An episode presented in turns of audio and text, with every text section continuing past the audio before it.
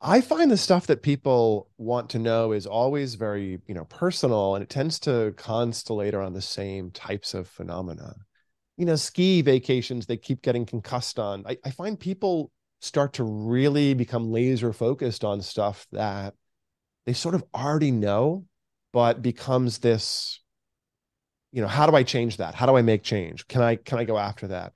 I also find people are often a little bit scared until they realize that brain mapping is this tool. They're often like i don't want to know. I can't you know but oh, well, well you can change it. Oh i can change it? Oh, okay i want to know.